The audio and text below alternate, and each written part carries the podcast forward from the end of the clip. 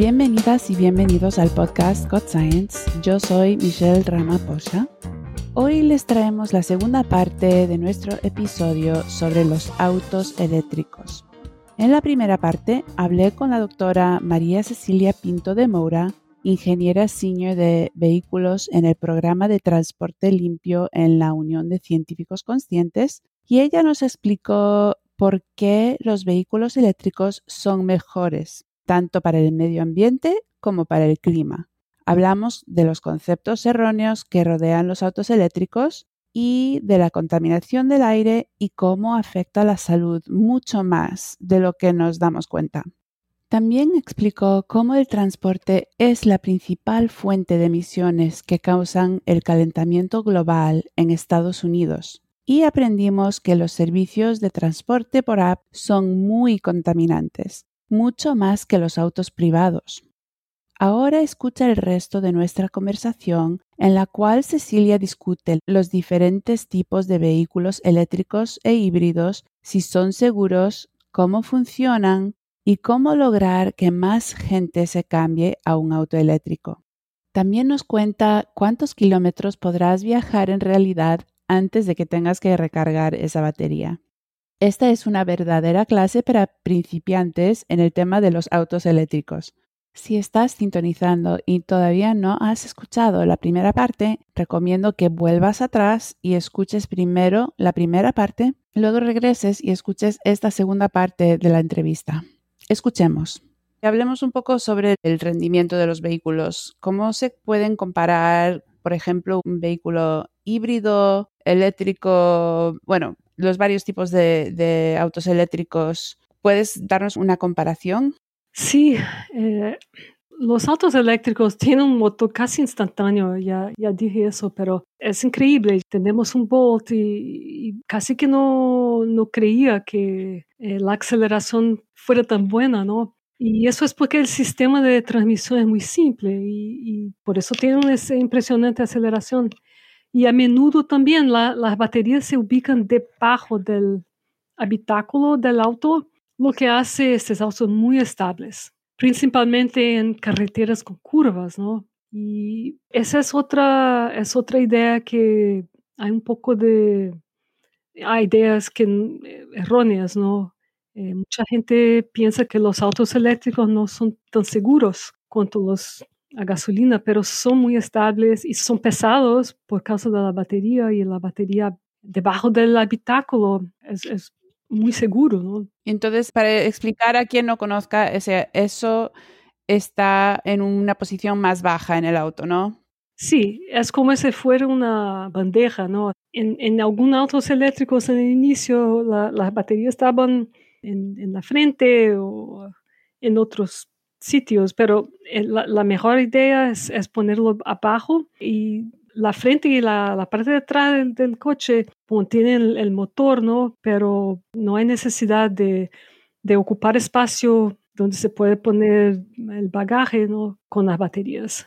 Es como si fuera una, una bandeja, ¿no? Bien bajo, pero otra cosa es que son muy fáciles y divertidos de manejar por causa de la posición de esas baterías. Y también tienen excelente potencia y, son los más eficientes. quería hablar un poco de la eficiencia. Eh, convierten más del 75% de la energía eléctrica en energía mecánica. En cuanto un motor a combustión interna convierte entre 10 y 30% de la energía almacenada en la gasolina en potencia, o sea, muy más eficientes. Y el motor actúa además como generador de electricidad, tanto en aceleración como en, en las fases de deceleración. Muy bien. ¿Y qué tal en los climas montañosos, en, terrenos montañosos, climas fríos? Eh, ¿cómo, ¿Cómo es su desempeño? Ah, una vez un, conductor de un servicio de transporte por app me dijo que creía que los autos eléctricos no tienen buen desempeño en, calles empinadas, pero es todo lo contrario. Tiene excelente aceleración en cualquier tipo de terreno. Eh, estos factores de clima frío y terrenos montañosos afectan a la eficiencia de cualquier vehículo. Y es cierto que en climas fríos y un poco menos en climas calientes, el alcance es reducido. Pero eso no es un problema para autos con la batería de mayor alcance disponibles hoy. Y por cierto, aún menos problemático para los vehículos híbridos enchufables. En vez de, reducir el alcance, el auto utiliza más gasolina en, climas fríos o calientes. Y eso causa menos ansiedad, pero es peor para el clima, los híbridos enchufables en terrenos montañosos y climas fríos y, volvemos a la comparación. ¿Cuál es la, diferencia entre los híbridos y los autos eléctricos? Ah, bueno, un poquito de tecnología aquí, pero voy a intentar ser simple. Hay, dos tipos de híbridos, los enchufables y los no enchufables. Una de las diferencias principales es el tipo de motor. Los híbridos enchufables tienen dos motores, uno a combustión interna y uno eléctrico con una batería mayor que la de un híbrido, pero la batería es menor que la de un auto eléctrico y puede ser cargada por regeneración del freno y externamente. Entonces, esos híbridos enchufables con dos motores pueden ser tan eficientes como un auto eléctrico en rutas cortas, ¿no? Y los híbridos no enchufables, el motor principal de este coche es un motor de combustión interna y tienen también uno o más motores eléctricos que también utilizan generación del freno para cargar una batería que no es enchufable. Esa es la diferencia. Y ese coche, ese coches economizan así la energía perdida en un motor a combustión interna con el frenaje. Y la potencia adicional suministrada por el motor eléctrico permite que tengan motores a gasolina más pequeños, ¿no? Entonces, esos son los híbridos no enchufables y el motor. Y otra diferencia entre los híbridos y los autos eléctricos es el alcance. Yo ya dije que el motor principal del híbrido no enchufable es un motor de combustión interna, ¿no? Así que el límite de alcance depende del tamaño del tanque, como para un auto convencional. Y el, ah, el motor de un híbrido enchufable tiene un alcance pequeño de 15 a 40 millas, pero es lo suficiente para satisfacer las necesidades diarias de la mayoría de, los conductores. Si el motor a gasolina no es usado, puede entonces tener una eficiencia y emisiones parecidas con un vehículo completamente eléctrico. En caso contrario, tiene una eficiencia y emisiones parecidas a los híbridos no enchufables.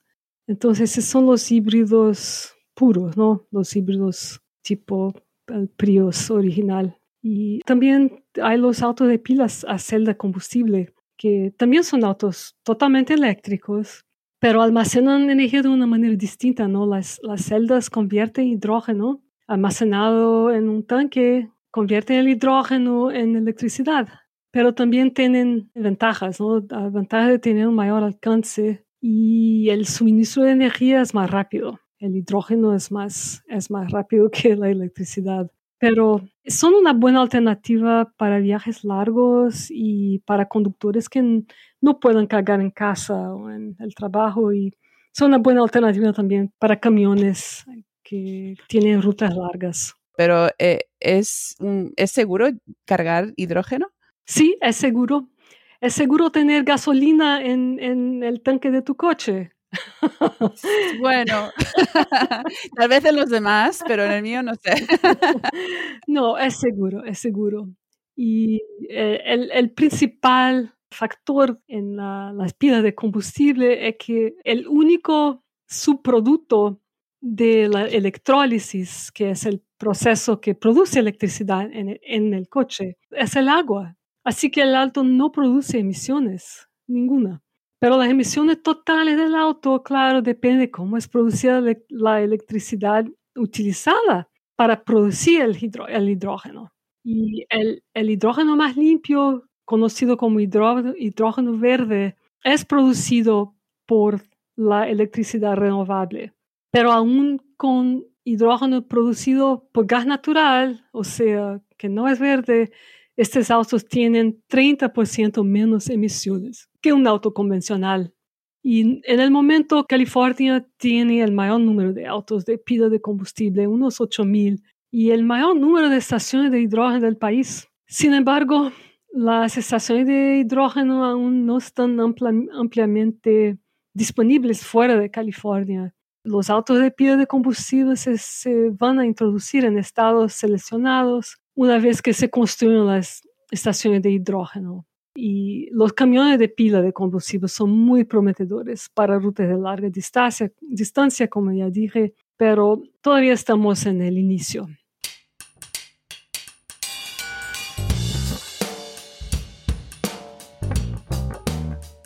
Volvemos en breve con la segunda parte de nuestra entrevista. El podcast Got Science es presentada por Unión de Científicos Conscientes. Para más programas como este, diríjanse a es.ucsusa.org barra inclinada recursos barra inclinada podcast. Nos pueden encontrar en iTunes, Stitcher, BRX, SoundCloud y muchos sitios más donde se descargan los podcasts. Para enlaces con más información sobre este episodio y las biografías completas de nuestros invitados, vayan a es.ucsusa.org barra inclinada recursos barra inclinada podcast. Y si tienen un minuto libre, por favor, déjenos su reseña y cinco estrellas en Apple Podcasts si les ha gustado este episodio. Es una de las mejores maneras de promover a God Science. Es rápido y súper fácil. Cuando abran la app donde escuchen el podcast God Science, bajen hasta donde diga reseñas y dejen su comentario. Y si les gusta tuitear, hable con nosotros en Twitter en arroba GodScienceUCS. Y no se olviden de compartir el podcast con sus amigos y familiares. Ahora de vuelta a nuestra entrevista. ¿Y cómo podremos, o sea, ya sabemos, estamos escuchando todos que es mejor para el medio ambiente, es mejor para la salud el auto eléctrico, y la electrificación en general. ¿Cómo podemos lograr que más personas hagan un cambio tan grande, que comprendan lo que está en juego? ¿Y qué políticas ayudarían a incentivar la propiedad de vehículos eléctricos para alcanzar objetivos agresivos como los que tienen algunos estados? Ah, buena pregunta. los autos eléctricos ya, ya han llegado a, la mayoría de edad.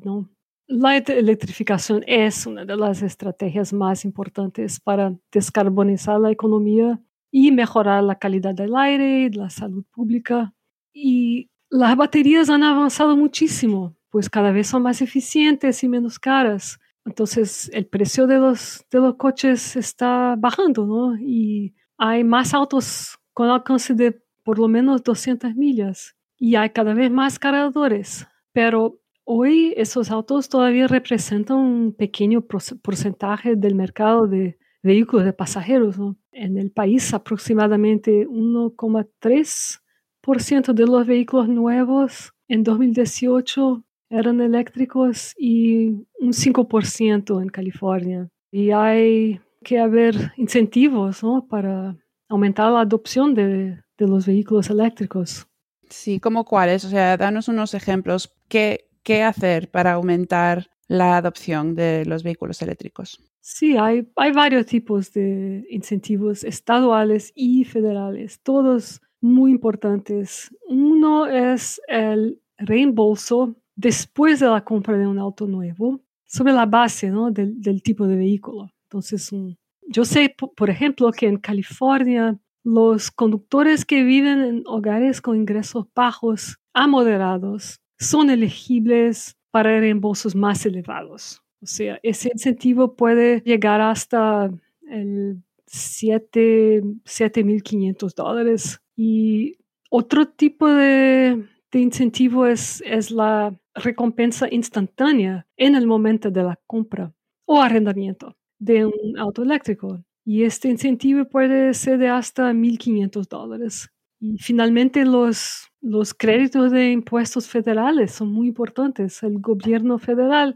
ofrece un crédito impositivo sustancial para los vehículos eléctricos nuevos a, batería y híbrido enchufables que van desde 2.500 hasta 7.500 según la capacidad de la batería del auto. Y También de gran importancia es el mandato del vehículo de cero emisiones. Es un mandato que obliga a los fabricantes de autos a, a incrementar el porcentaje de autos de cero emisiones, o sea, pueden ser eléctricos, pueden ser hidrógeno. Y este programa fue creado en California, pero 13 estados del país participan también. Y es muy positivo que estados como Massachusetts, y California se han comprometido a una meta de 100% de ventas de autos eléctricos en 2035. Las industrias automovilísticas también tienen un papel muy importante, pero tienen que ir a, más allá de las promesas que han hecho. Las industrias automovilísticas pasaron los últimos cuatro años luchando contra los estándares de emisiones de gases invernadero. Es prometedor, claro, que tengan el objetivo de electrificación, ¿no? como GM en el 2035. Pero lo que necesitamos son pasos concretos ahora, como, por ejemplo, producir vehículos eléctricos asequibles, tienen que publicitarlos, lo que no hacen, gastan la mayoría de sus inversiones en publicidad en, en los coches convencionales. Y tienen también que tratar de venderlos en todo el país no solo en California, no solo en Massachusetts. Sí, entonces uh, tienen que ir más allá de, las promesas. Sí, la verdad es que sabiendo lo que se sabe de, del mundo y del cambio climático, desgraciadamente no han hecho lo suficiente hasta ahora. Y ¿Hay alguna otra cosa que quieras decir en conclusión? Eh, creo que hemos tocado todos los temas que hay, pero, pero ¿qué es lo que quieres que sepa la gente? Lo más importante para ti o, otra cosa que no hemos dicho. Bueno, es un asunto que me fascina, claro, es mi trabajo. Y bueno, ¿qué podría decir? Es muy prometedor saber que los autos eléctricos ya, ya no son una fantasía, ¿no? Imposible para mucha gente. Eh, una encuesta de UCS con Consumer Reports en 2019 muestra que un 30% de quien gana menos de 50 mil dólares por año consideraría un auto eléctrico como su próximo auto. Es increíble. Lo, mismo para quien gana entre 50 y 100 mil, el porcentaje es mayor, es, es 40% de la gente. Es prometedor, ¿no? Y bueno, hablé mucho, hablamos mucho de la electrificación, que es de enorme importancia para reducir la contaminación del aire y también para luchar contra el cambio climático, que es, son asuntos uh, muy dramáticos, ¿no? Pero no es suficiente, o sea, yo creo que la electrificación es, es importante, pero no es suficiente. Aún si las ventas de autos fueran todas eléctricas en el 2035, como ha prometido GM, por ejemplo. Hasta ese día, muchos autos a gasolina todavía serán vendidos, ¿no? Casi más 15 años de, autos a gasolinas uh, vendidos. Y la vida útil de un auto es como mínimo hoy 15 años, puede llegar a 20. Así que tendremos autos convencionales en nuestras carreteras por muchísimo tiempo. Y Debemos, por eso, apoyar los mandatos de eficiencia energética de los vehículos a gasolina y diésel. Muy importante. Y otra cosa que también es de muchísima importancia, necesitamos invertir en el transporte público, principalmente en comunidades rurales y en desventaja social y principalmente en el momento de diseñar o evaluar políticas para reducir la contaminación, incluyendo la electrificación en este momento, la equidad y la participación significativa de las comunidades impactadas deberían ser consideradas claves. O sea, tenemos que tener un programa integrado de electrificación, de apoyo al transporte público y de consideraciones sobre equidad significativas, ¿no? diferente de como eran antes. No, queremos una electrificación en un mundo donde todavía el mismo status quo que, que antes. Tenemos que tener una, una transformación en, el, en nuestro sistema de transporte. Tenemos que tener un transporte limpio, pero también con mucha equidad y con la participación de, de las comunidades impactadas. Sí, de todos. Y, estoy viendo por decir que es una cosa que sí, se está viendo más autos eléctricos en la calle. Estoy cada vez más y más, hasta recogiendo a mis niños en la escuela y más autos en la línea conmigo, que autos eléctricos. Y estamos viendo también que en el plan de infraestructura que recién sacó la administración eh, estadounidense, que también están eh, tratando de impulsar más transporte público y, construirlo y mejorarlo. Entonces, sí hay esperanza y esperemos que sigamos con el progreso en la electrificación. Sí, exactamente. Es un asunto fascinante y yo creo muy prometedor. Y bueno. Bueno, pues agradezco mucho que hayas pasado este rato hablando eh, acerca de los autos eléctricos y la electrificación en general. Y bueno, fue súper interesante. Muchas gracias y espero poder hablar con vosotros de nuevo.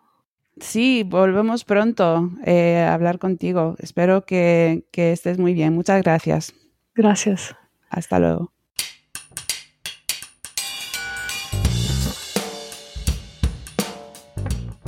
Bueno, eso es todo para este episodio del podcast God Science. El podcast Code Science es posible gracias a los 125.000 miembros de UCS y especialmente nuestros Partners for the Earth, los 13.000 simpatizantes que hacen contribuciones mensuales para defender a la ciencia.